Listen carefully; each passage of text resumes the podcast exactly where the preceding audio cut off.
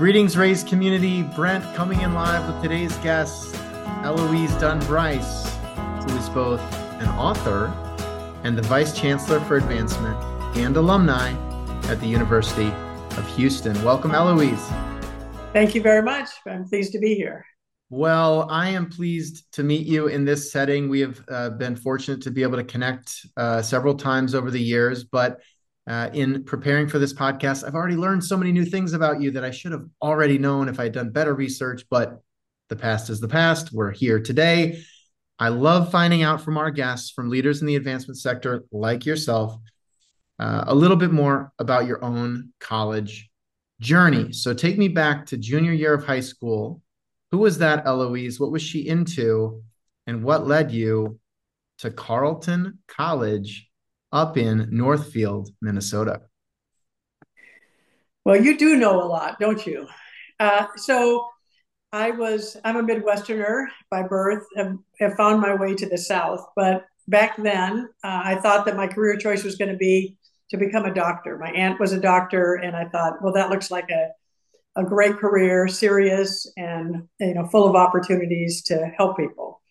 And along the way, I decided that is not for me at at Carleton, taking a few of the classes. But what even? I mean, where where were you in Minnesota, or where in the Midwest were you? I um, I grew up in Madison, and then we moved to Urbana, Illinois. So both Big Ten institutions. So you can see a theme that of uh, big public research universities that, that comes out in in all my background. My father was a professor. Wisconsin, Wisconsin, Illinois, and Minnesota. That's a real uh, real nice. That's cross the Midwest. Yeah, exactly. I'm from Iowa, which you clearly avoided, but that's okay. Uh, so, so when did Carleton get on your radar? Uh, a great liberal arts school. Some people listening know all about it. Others are saying, "What's that?" So, yeah, tell me more about Carleton. Well, I think that uh, I well, I grew up understanding that a liberal arts education had great value, in that it, it does teach you to think critically, and it, it teaches you about a variety of subjects as opposed to being narrow, more narrow, perhaps um, directed skills training. So Carleton was always a name that I knew. Um, and so it, it, was a pretty easy decision, got in early decision. And so I thought, oh, that's where I'm going. The winters were horrible and even worse than in Wisconsin, Iowa, or, or Illinois. And so I ultimately decided that um, that I wanted to test out going to Vanderbilt, which is a, another a family school. And so I went down there for a semester and ended up staying and graduating from there, uh, majoring in psychology, which is very good preparation for the work that I do now. Uh, there was a, it was a strong psychology department, still is, a lot of emphasis on social psychology and what what I think has sort of evolved into you know behavioral economics uh, as well in terms of understanding the way in which people act. So graduated from college and was recruited to, to be a management trainee, which was a term that was used back then uh, with Chubb Insurance. And so I worked there for a year um, and just was immediately thrown into managing staff, um, most of whom had a very different background from my own. Uh, but I was, uh, it was, it was a good challenge. And then ended up getting married and moving to the West Coast to uh, live in a very small community, Walla Walla, Washington, for anyone who's ever heard of it. I love Walla Walla, Washington, home of Whitman College. It has now become quite the wine capital, but back in the day, it was there were about fewer than 30,000 people, and there were not very many opportunities for work. But the, the good thing was that uh, there was, they had just done a, um, a they just had a consultant come in and say, "What do you need to do in order to raise raise more money?" And one of the things was to to get the faculty more involved in potential corporate and foundation work. Where specifically were you at Whitman or somewhere? Whitman else? College. Yes. Yeah. yeah. Okay. So and you. So Whitman College had had as as I was about to move there. Uh, had just had this study and then realized that they had you know a person who was incoming who might be a good fit given my background, no fundraising background, but um, background in understanding universities. So I jumped right into that, uh, and it was immediately something that that where I just found a lot of fun and potential and uh, a lot of ways in which I could really make a difference. Tell me about some of those early experiences, projects, themes, initiatives that just clicked for you. Well, it was really to, I think the thing that clicked in a lot of ways was just meeting with the faculty. You know, there's not, it was, it was long before the days when you thought, okay, now I need a computer list of people who might be interested, et cetera. You know, as we looked at, at the foundation or the corporate support, we were going to books, if you can believe that, uh, directories.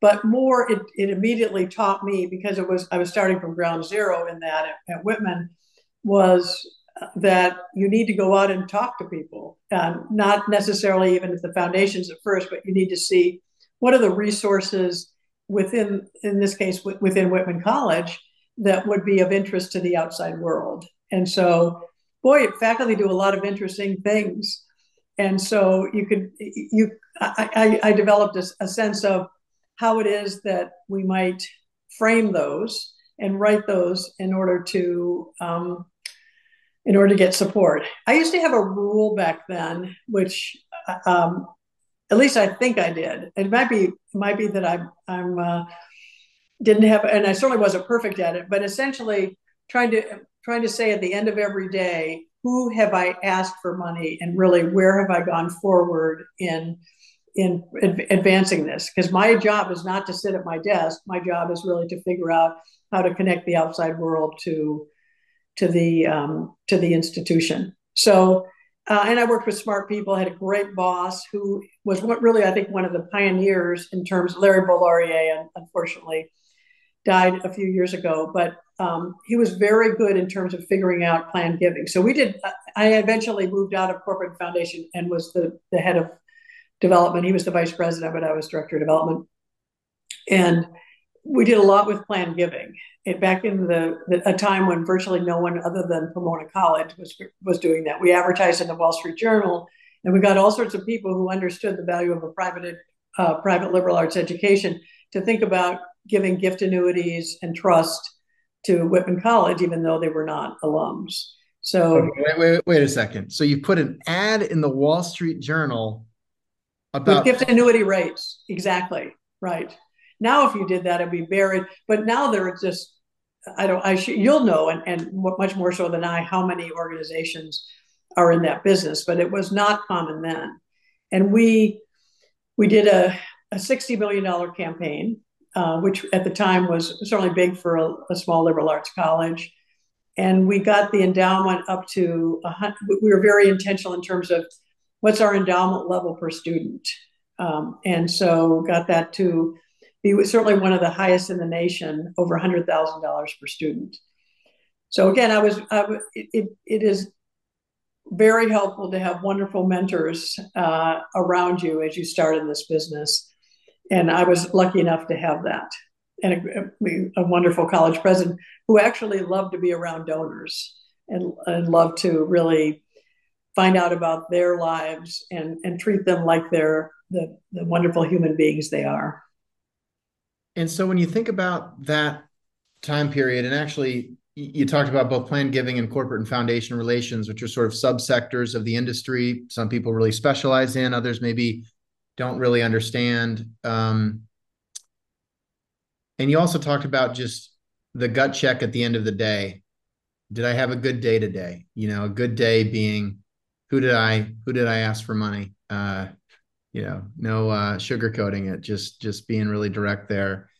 And and so when you think about what made a good day then, or maybe what a good day in the life of a fundraiser should be or is today, what what are the best days? Well, the best days, and I think it's particularly apropos now, easier maybe back then, but is are you working well with your colleagues? You know, it's been and just as post pandemic, of course, I, I can't help but think of today's context uh, post pandemic, everybody coming back together. And there's, I think there's just more tension in the air. A good day is when you're working efficiently and seamlessly with your colleagues. And again, sometimes those are the, your colleagues within your division, certainly colleagues across your organization and your external partners. Uh, but there is no question that this is our lives that we're spending every day, um, eight hours, 10 hours, maybe more. And so a good day is when you've made some progress for what you're supposed to do, but also you've done it in, in cooperation with other others. Yeah. The other thing I will say about Whitman, just as a point of pride, is that we, it's crazy to think about now, but we got the alumni participation without any hijinks uh, up to 55% one year. We just, wow. That was. How? Why? Oh, how, uh, you know, a lot of elbow grease, class agents, training of volunteers, uh, making it easy for them, making it very clear that there was um, that the money was going to be spent well. Yeah. No rocket science there. Yeah. Yeah. I think everybody wants the easy button or the you know magic right. app that just does it for you. But I think in 2023, the elbow grease, the focus, the commitment, it still it still goes a long way uh, in spite of the progress. You know, in mm-hmm. spite of how easier it is to get in touch with people today it's easier for every other brand to get in touch with people today. And so the elbow grease is still required to stand out. Exactly. So you go from sort of new to the industry. I think, you know, stumbling into the opportunity is probably not an overstatement at Whitman, feeling like it was a real early connection for you, raising a $60 million campaign, also achieving excellent participation and setting a standard for endowment per student that's a lot. And at that point are you feeling like this is my career path now? Yes. So my next step was to move to be the executive director of the university of oregon foundation and it was interesting because university of oregon was raising less money per year than whitman was at that point now clearly surpassed as, as University of Oregon's had some great success, arguably um, when I was there, but then also certainly has, has been on a wonderful trajectory in the meantime. Uh, so yes, I, I, thought this was this would be a great opportunity in terms of being able to work in a very different structure, and indeed it was. Uh, a small liberal arts college is much more cohesive in nature than a, a, a public research university, and there you know there's the the state component of uh, being part of a state system um, being part of uh, all, all these different deans and colleges that are all fighting for resources. So that was a good a good opportunity to learn something very different uh, in terms of just hopefully honing my administrative skills and learning a lot more about politics have you been back there recently Eloise? i have not I have not. Yeah. They truly, when people say, "Hey, you've been to a lot of college campuses, you've done this work for a while," what are some of the most amazing campuses you've been to? I'm sure you know part of why I feel Oregon is there is is linked back to work you were doing with your teammates, uh, uh, you know, decades before. But it um, it is just stunning. Not only the athletics facilities, which are well covered, but the foundation itself, the alumni space now is just it's truly remarkable and and i just have to ask uh, you can't walk around that campus without seeing Knight here and Knight there and Knight there uh, and one of my all-time kind of favorite entrepreneurial books is is shoe dog uh, mm-hmm. which is sort yeah. of the behind the scenes story and now it's been made into a movie that many people have seen but that story took place from like 1962 to 1980 that was sort of the time period of the plot of the book and the and the movie um, and you sort of settled into that role shortly thereafter and and and were a, I think there during a lot of the philanthropy that then either occurred or or seeds were planted. And i'm just curious how you sort of navigate such a once in a generation's story and brand that becomes synonymous with the university and philanthropy at the same time. Like what can you share about any lessons learned uh, in that regard?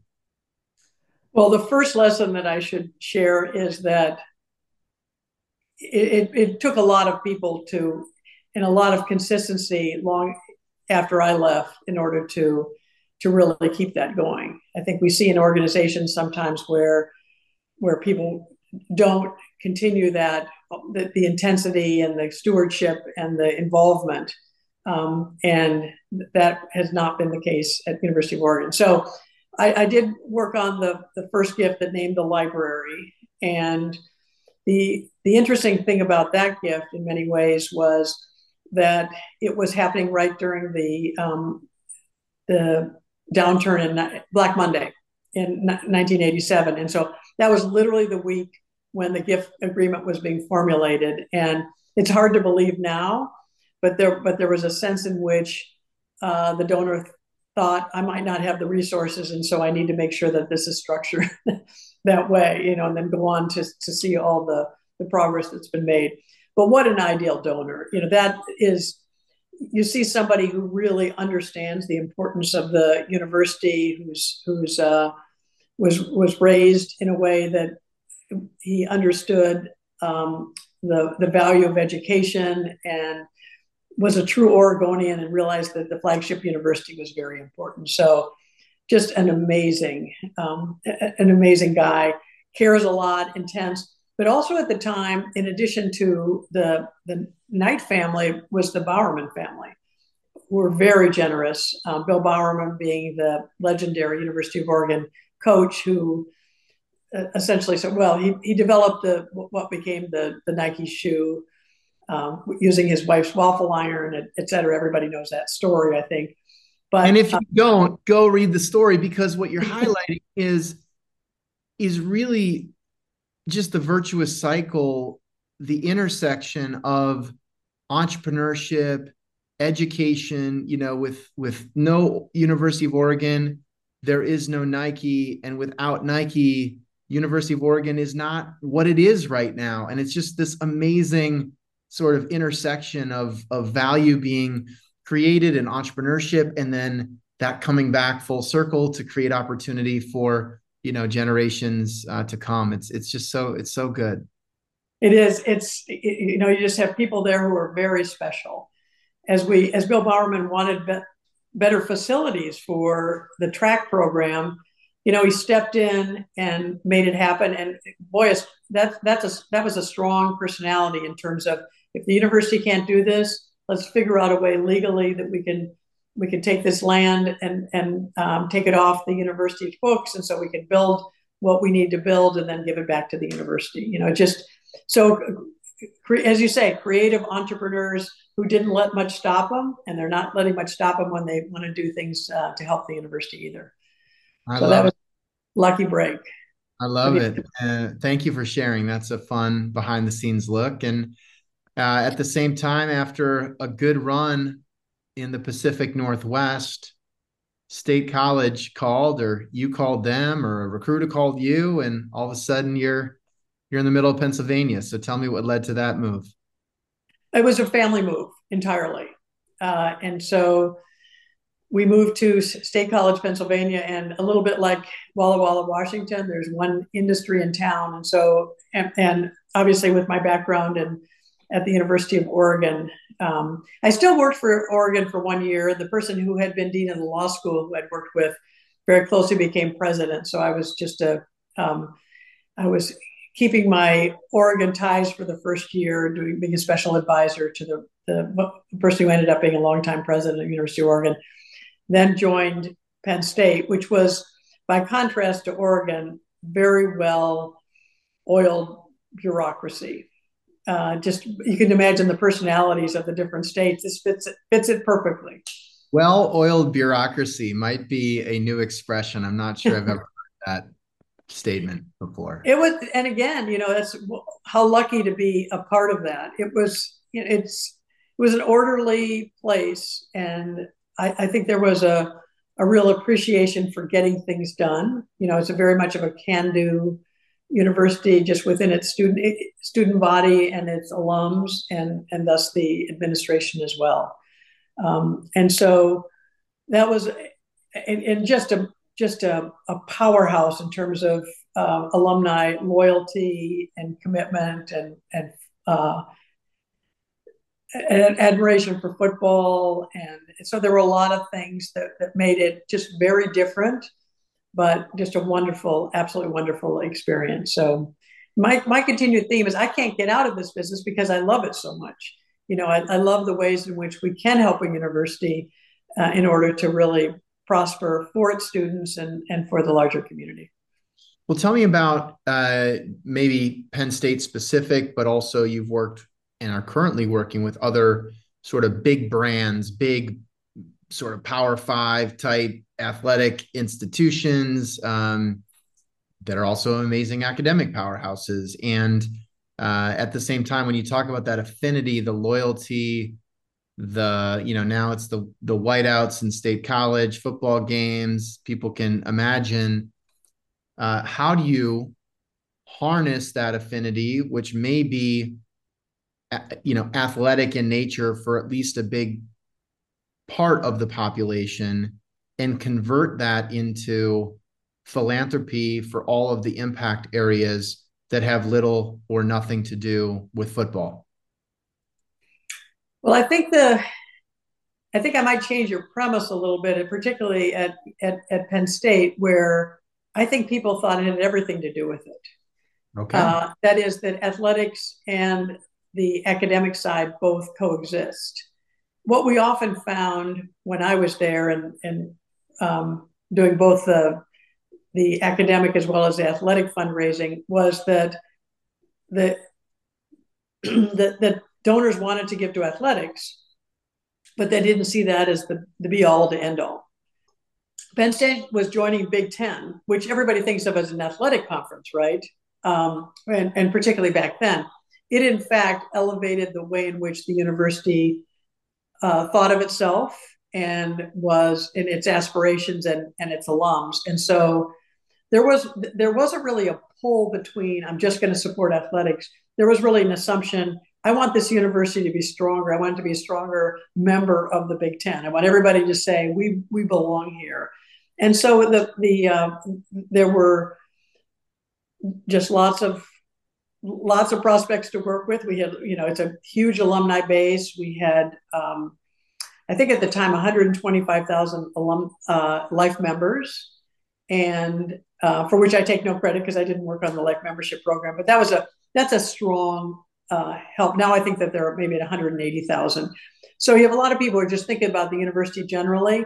They want to be on campus for game day, but they also want it to be the best of the best.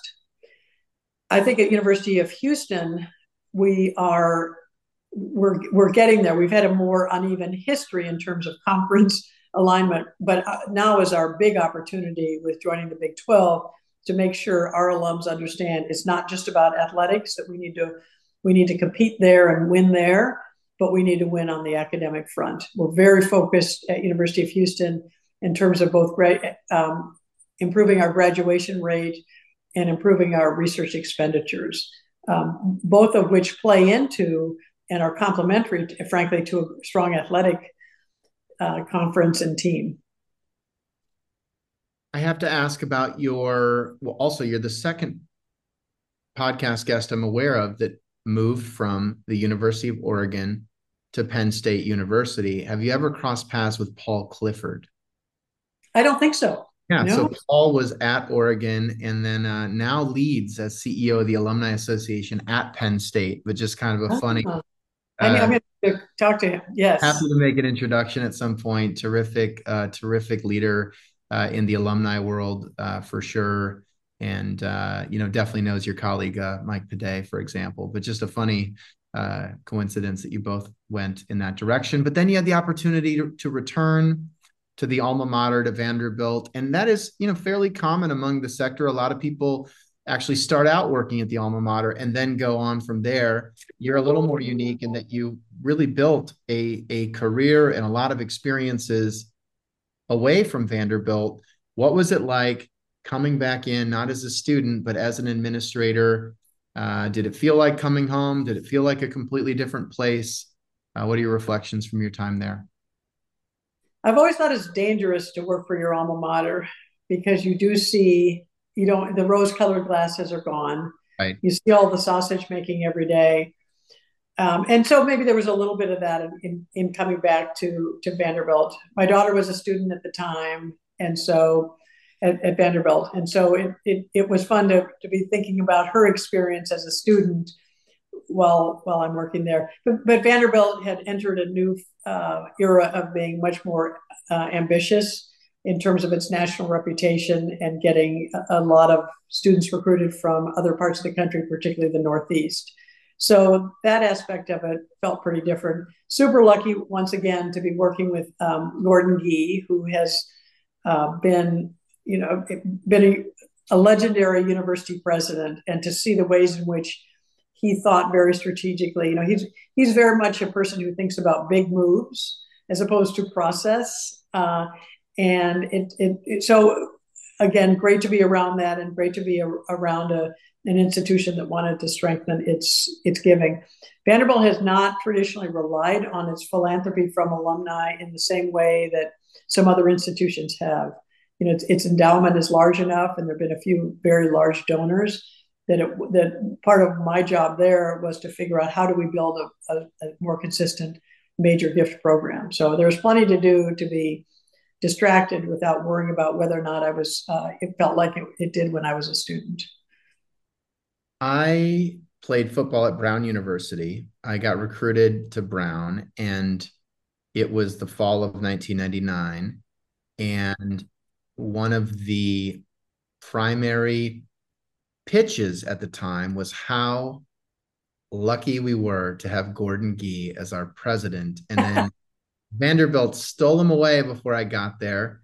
Uh, and we went on to have uh, Ruth Simmons, who was an absolutely spectacular, amazing president. But it's just funny that uh, that that sort of coincided, and and yeah, he's he's he's definitely uh, you know has to be one of the most well known college president. So when you think about working with somebody like that, you know, national brand and and leadership, but also your boss uh, or you know your boss's boss, depending on the exact setup uh, any lessons learned in in collaborating with sort of a, a visionary like that? Just soak it in every day, and um, and also Gordon is legendary, and he but he's also human. You know, there are things that that maybe were not in his wheelhouse, and so it's also making sure that that that those of us who work with them are the the people who can who can make sure that all those other areas are are filled. Um, and so he's, you know, he doesn't really like to. He may not, he may not want to ask for money, right? Uh, like a lot of presidents, frankly, but but he's very much a part of the ask. And so figuring out what, what you know, what's my role, what's his role um, in in a lot of those conversations. Yeah, yeah. Um, you were at Vanderbilt during the financial crisis. What was that like? Lessons learned? Did it impact the work? I imagine that it did. Uh, you you referenced Black Monday previously, and it's certainly been a complicated couple of years uh, over the last few years. But just when you think about those economic cycles, but also marching ahead, uh, you know how do you how do you balance that well it's clearly a lesson that you learn to be to be focused on stewardship and to go back and spend time with the donors and the alums who have given before and not pressure them. You know listen to them and and work with them and figure out where they are. If you know if you're if if you're at a place that which vanderbilt was not where you're really, really trying to make the huge numbers, in talking to donors about bequest provisions, because if the intent is there, that's a way in which they can uh, make a commitment. And we can honor that over the years without making a commitment during a financial crisis. It's you, again, we, you said bequest for vision. I don't think I've heard that. Bequest provision. Sorry. Sorry. So that is that is I will I, I want to do this chair, but I'll do it in my will and and not establish it right now. So fine line because that could kick a lot of philanthropy down the road. Uh, but that's sort of the art where you've got to use the judgment on pushing for nearer term dollars versus securing something structured down the road. Well said. Very well said. Exactly. Say, probably so, hard to do. So I don't think I, I don't know if I could do that, but I'm, I'm glad I could say it. Uh, I'm sure you could do it. But the so the, if, if but if you know if someone says I want to do that, it, the responsibility. I mean, this is a long game. You know, the responsibility is for me and for my successor to really engage that person. And so often, what they'll think about is is there a way in which I could I could you know the financial crisis is over. It's five years later maybe I'll begin to fund the income off of that as if it were a real thing. Now it's harder with a professorship than with a scholarship, but you can you can get people into the habit of giving and still um, you know preserve the bequest provision or get them to to activate it earlier in some cases. Tell me more about planned giving and this has just come up in an organization that I'm involved with, and I'll I'll try to keep it somewhat high level out of privacy, but organization I'm involved with, uh, a supporter, a leader of the organization who's been very philanthropic on an annual basis was the person that you could call up and or he'd call you up and say, Hey, what's the gap we're trying to close this year? You know, like the gap that like I I'll fill the gap, right? Um and you know, recently tragically passed away. All right. And so now uh, there's there's mourning and there's you know, just a lot that people have been thinking about. Incredible legacy, impact will be felt for generations. Uh, but also as it relates to the specific organization I'm involved with, nobody ever really sat down and said, could we talk about long term? Could we talk about estate planning. And in mm-hmm. our case, it's more of a volunteer led nonprofit, and having like a professional planned giving conversation just feels way above everybody's pay grade, right? And and now he's he's gone. And I am sure other organizations that he's been involved with, uh, I'm sure there's been a ton of estate planning given this situation but we just never had that conversation. And and I know, I guarantee that if you were sitting right here listening to this call, he'd be like, "Of course, this organization needs to be a part of my legacy." No, we have never talked about it. And and we were just talking about this the other day because like now I'm imagining that it's like lawyers, estate, stuff, family, things we don't even know about just happening it's like how are we how are we going to insert ourselves in that conversation you know in, in a way that is even close to respectful. So realistically, we're just not going to. But also right. realistically, knowing this person, it's it's just a missed it's a missed intention, if you will. Uh, that must happen all the time. It does.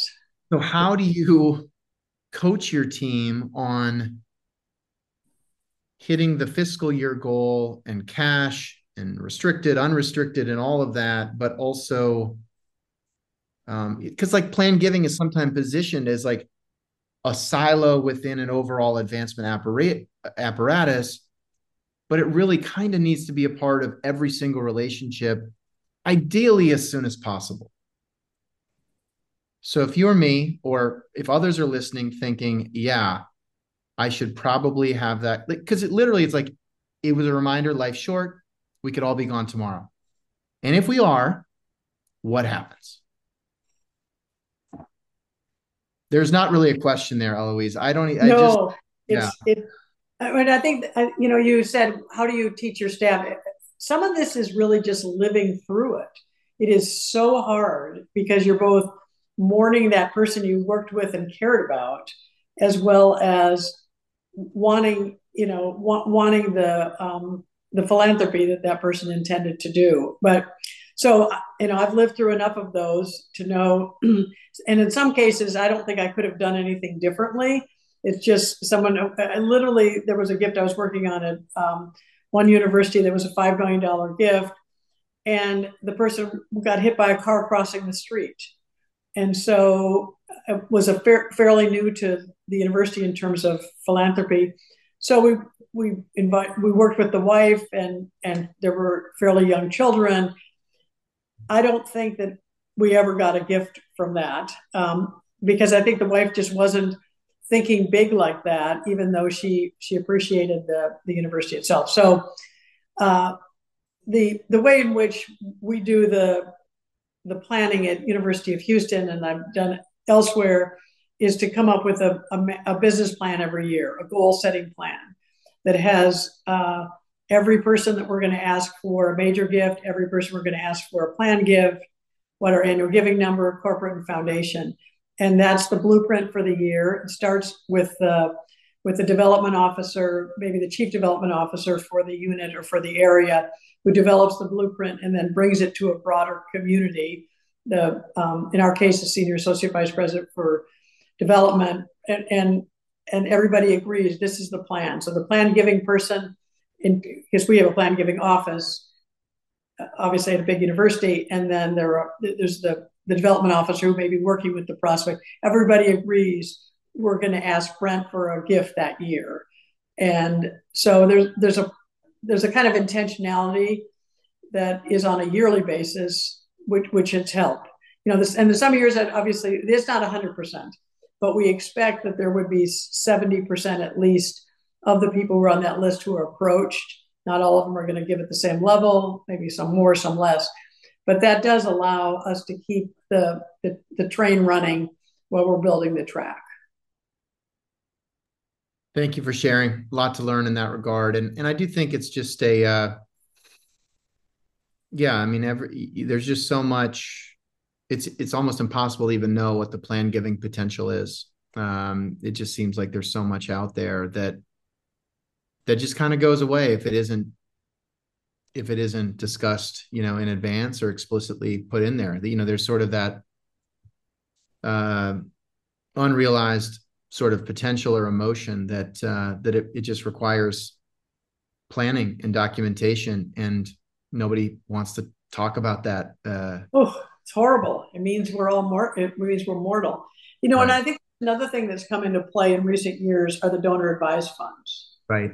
And so because that is a place where you know i talked about bequest intentions that or provisions that is uh, accomplished in large measure with the donor advised fund right? That is I, I know i want to give some money this is not the right time it's not not good during a financial downturn obviously but in, in terms of um, people being able to plan without making a decision exactly how it's going to be or where it's going to go Right. That so that's complicated the landscape, arguably in a good way, um, but it's another nuance.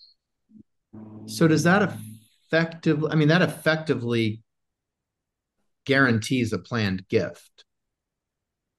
No, not necessarily, because well, so I have. I should know this.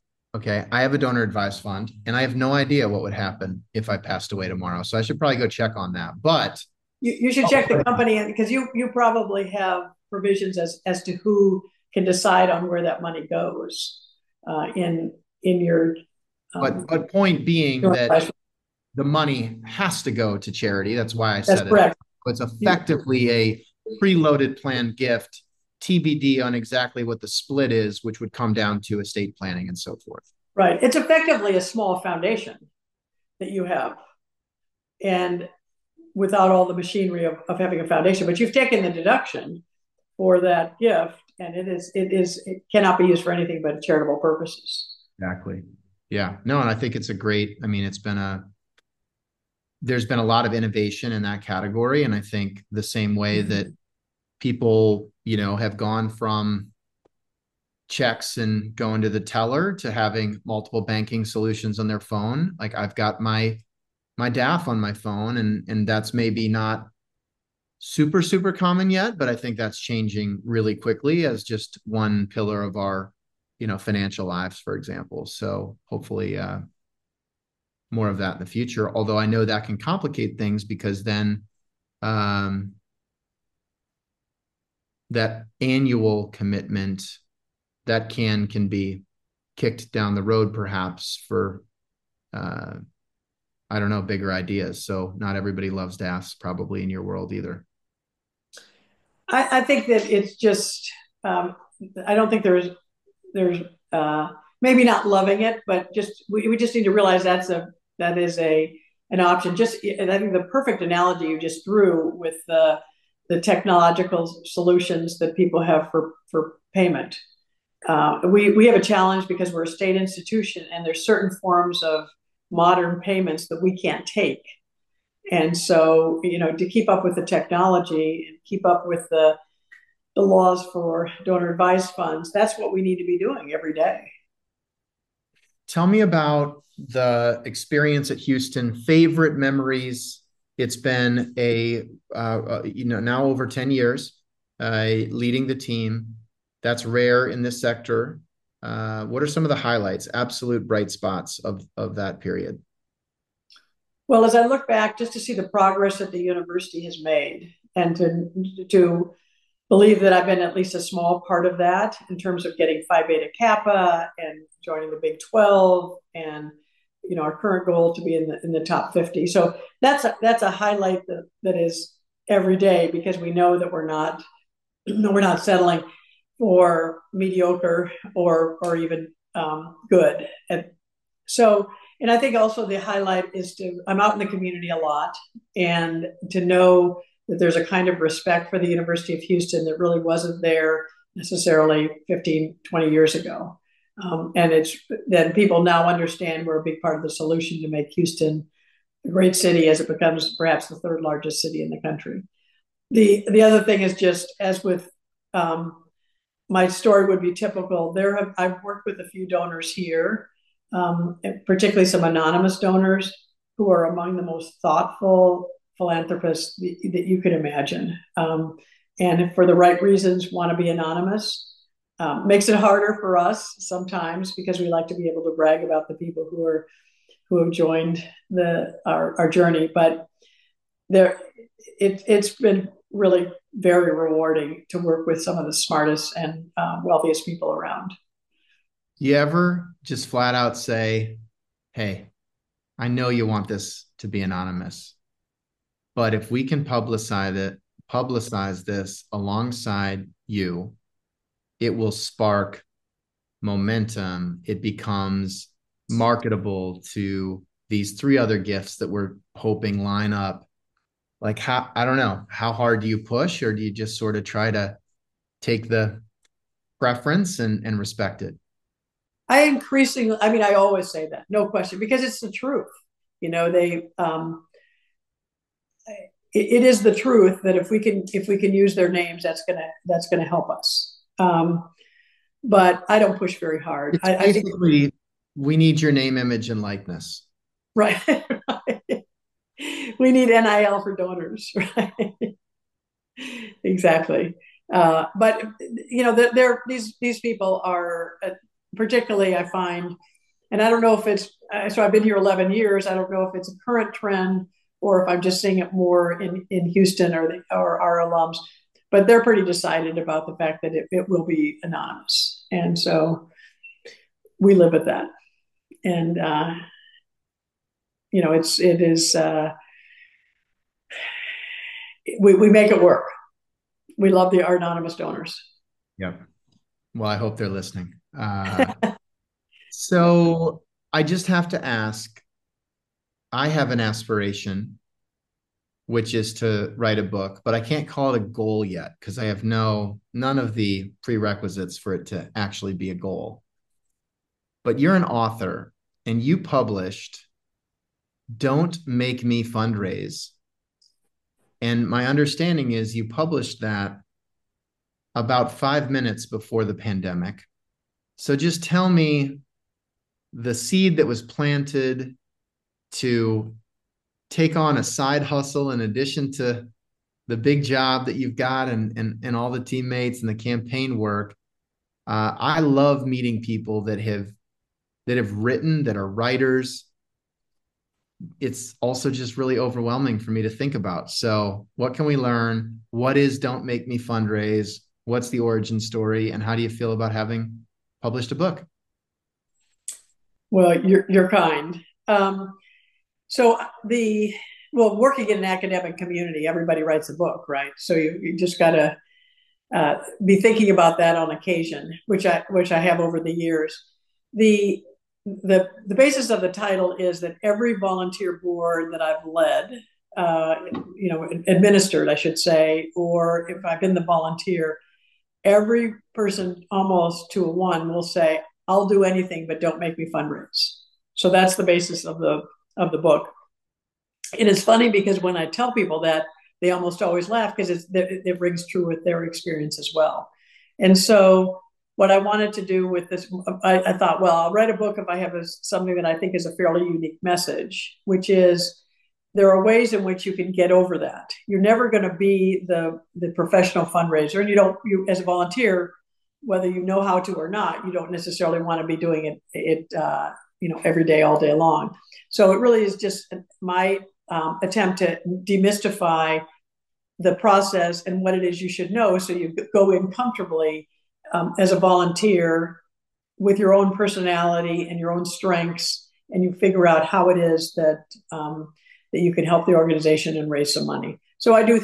There's simple things like gift tables and and how that really works, which is just the the structural organization. Because it seems, I think, to a lot of volunteers as if it's just you know, give me the old days. It was give me four three by five cards, and then it's just well, let's talk to the richest people in town and you know it seems super un, un um, not even unscientific, but it just seems a, a, a, bit random. Where when in fact a good fundraising organization is is very um, practiced in in the various steps that it takes. So just hoping that people will read that. It's a, it's a light read, um, but gives them I, I hope some um, some comfort as as volunteers. When you think about the highest impact, most effective volunteers you've ever worked with, Whitman College, Houston, somewhere in between, what are the characteristics of the best volunteers? Well, certainly the easiest answer to that is to say the best characteristic of a volunteer chair is to lead a good meeting. And which is surprisingly rare in, in my world, at least. People always want maybe maybe it's the biggest donor Maybe it's the wealthiest person, somebody who can run a good meeting. Um, the characteristics of a good volunteer, somebody who asks a lot of questions. Again, in my book, I, I try and outline the kinds of questions that a volunteer should ask because it is uh, you have to know the organization. A lot of it is just fear that you've you, you just you drove from your your office or your home and you go to the meeting and then and then you leave and you don't think about it again. It's people who are want to be able to say when they are whether in their cocktail party or whether they're doing some very focused asks or joint asks, but they understand the organization well enough to say, this is why I volunteer and this is why it's it's the most important place for you to give your dollars. So yeah. people give a little bit of time. I'm I'm well aware it's never top of the list. Family, you know, is is always number one and work and I could go on, but you have to know something about your organization. You know, as a volunteer to a couple of organizations, one in a big way, there are times I just I feel so bad for the advancement staff that has to listen to us go on tangents and set off track. And I know I cringe because I I've spent enough time around the work where I'm just I don't know, maybe a little more empathetic where it just pains me to see people and and and I feel for the staff and there are times I'm like what this staff wants to do right now is just fire us. And they can't because they're being good stewards and they're but but sometimes like don't volunteers just need to be fired or given tough feedback or like like you just want to be like we need to stay on track. This is our goal. That is not what we should be talking about. You didn't show up to the last three calls. You're off the committee. Like there's just this kind of walking on eggshells around volunteers that that i think can be really counterproductive sometime but i can empathize, empathize with the staff that kind of feels like they just have to deal with it sometimes exactly there are some volunteers that probably need to be fired no question they're just they're they're but for the most part i guess i'd throw the responsibility back to us those those who were managing managing the volunteer board, we generally know what they're going to say and the the the, the ideas in, in some cases the, the the first layer of ideas that they're going to give us. The second layer of ideas are actually very useful because they have that outside perspective that we don't have. They're always going to say, we need to involve younger donors. And they're always going to say, if we could just get $1,000 from 100,000 people, we could do this. Neither of which is helpful. So we know those things. And so let's go, let's every, like every new every new class of volunteers brings those new fresh insights. Or I remember sitting in a room one time where it was like, all right, let's, hey, let's talk about engagement scoring. What if we scored our people on engagement? And then it was like, let's put sticky notes on the wall of how how could we engage? Like, let's come. I'm like, this is there is a system, there are spreadsheets, there are templates. Like this problem has been solved. We cannot spend all afternoon sticky boarding and dreaming. So I guess you got to take the good with the bad activating volunteers can be a game changer, uh, but that comes with challenges too. It, it, comes with challenges, but let's be mindful of what they are. Right. right. You think I should write a book on the staff dealing with volunteers? Well, I know uh, you could write that book. I are maybe I I'll be I'll write it. How to deal with me.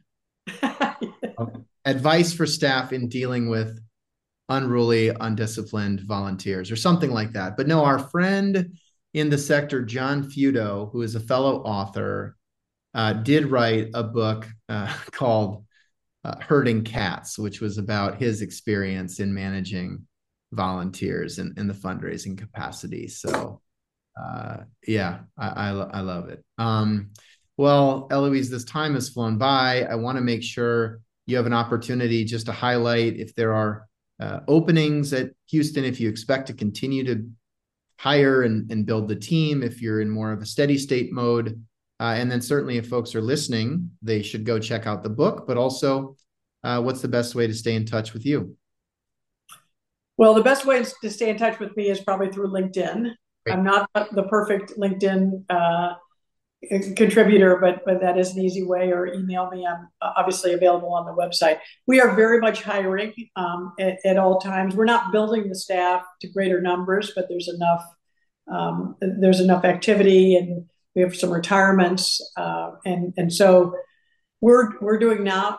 Now we're not in the midst of a university-wide campaign, but we have uh, five micro campaigns, all of which, except for one, have, have quite big numbers. And so we're intentionally moving ahead very strategically where we want the philanthropy to land, if possible, and moving toward the, our centennial in 2027. So it's going to be an exciting ride between now and 2027 to see what can we have done by um, by the time of our centennial and the, the fireworks then. So I would say love to hear from people, love love suggestions, um, and even um, just reaching out personally so that I know more about what you all are doing, because I'm sure I can learn from that.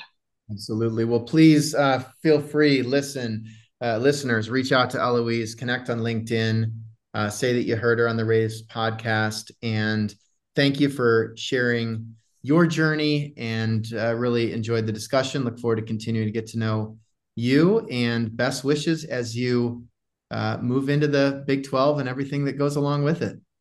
Good. Well, thank you, Brandon. This was a, an honor to be asked to do this and wonderful to get to know you a little bit better as well. So thank no you. Doubt.